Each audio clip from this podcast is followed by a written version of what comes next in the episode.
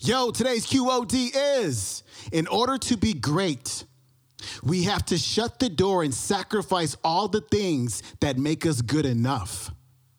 Here we go.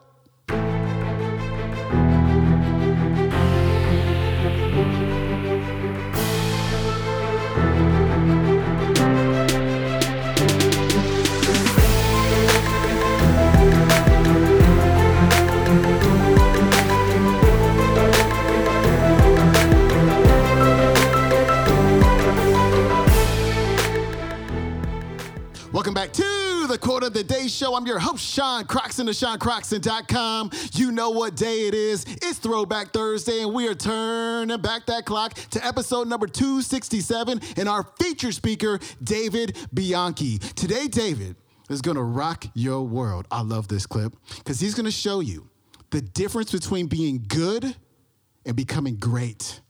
Here's David. I want to talk about a small thing called the good is the enemy of the great. So, by show of hands, how many people in this room are, ju- are good with where they're at in their life? Be honest. Who's good with, with themselves? Okay, good. I love the honesty. Who's good? with- I'm good. I'm good. I, I got this thing going on. Now, who in this room right now is great? Okay, one, two, honest, okay, okay. We're gonna change that number by the time I'm done. I want to impress upon everybody that as soon as we communicate to our innermost selves that I am just gonna be good enough, I have immediately slammed the door on the ability to be great. There's nothing wrong with being good. Let me backtrack a little bit. There's a lot of very educated men and women in this world that have homes and are living the American dream, that nurture their families and do what they gotta do.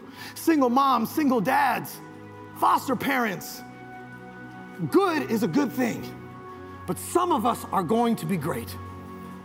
Anybody in this room seen the movie Gladiator? In the opening of the film, Russell Crowe's character plays Maximus. They're going into this massive battle against the barbarians, and he's the leader of the Roman, he's a Roman general. And he's surveying thousands of men. Fast forward, they won the battle. That night is a massive sequence of his army and they're enjoying the spoils of the battle, the riches. They're drinking mead, they're celebrating, they're dancing around to music and all these things and enjoying life and being good men. But what is Russell Crowe doing? He's not drinking mead, he's surveying his men. As exhausted and as famished and as injured as he was, he's protecting the best interests of his men and he is foreseeing the next step of what their journey is going to be. And that, ladies and gentlemen, is the distinction between the good and the great. In order to be great, we have to shut the door and sacrifice all those things that make us good enough. So, all of you, now think about your molecular level gift. Find that, all the young minds in here, find that to say on Friday night, nah, man, I can't go to that after hours. Nah, man, I can't go to that club. Nah, man, I can't hang out with that girl. She doesn't serve my purpose. She doesn't have my purpose in her mouth. She doesn't understand my vision because we need to sacrifice the things that people do that are just good enough so we can be here and be great and vibrate at a frequency that will inevitably attract people that are just as great as you. And guess what? They're too busy to hang out because they're too busy being great. So, based on that right there, show of hands, who here wants to be good? All right, mathematics are changing. Ready? Drum roll. Who here wants to be great? Step it up. I want to be great. Say, I want to be great. I want to be great. I want to be great. And I will sacrifice the things that do not allow my greatness to occur. Absolutely. I invite you all to consider your personal greatness, pursue it, reach it, attain it, retain it, repeat it.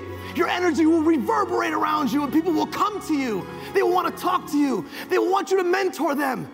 Homework. Go home. Take a piece of paper. Draw a line right down the center. And right now, think about whatever that gift is. And write down on one side all the things that you're doing right now that are just good enough for your gift. Envision them, see them. On the right side, which is the side of God,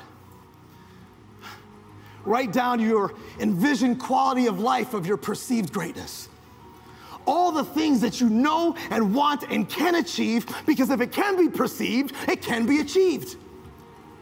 Put them both side by side, program it into your system down to a molecular level. Stamp it on your walls, Xerox it four times over, tile it on your bathroom window, and know that that is where you need to go.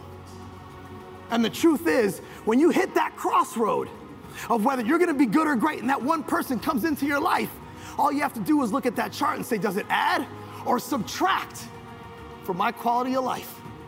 The rest, ladies and gentlemen, is practice of technique. Focus on being disciplined, focus on being great, and there's absolutely nothing that you cannot achieve. And today, I'm speaking because I told myself I have to that maybe a stream of consciousness might evoke something inspirational, that might change somebody's life through the words that I say to you. My goal is to be amongst you, never above you, to be clear, humble, generous, and thankful. Thank you for your time, guys. My name is David Bianchi.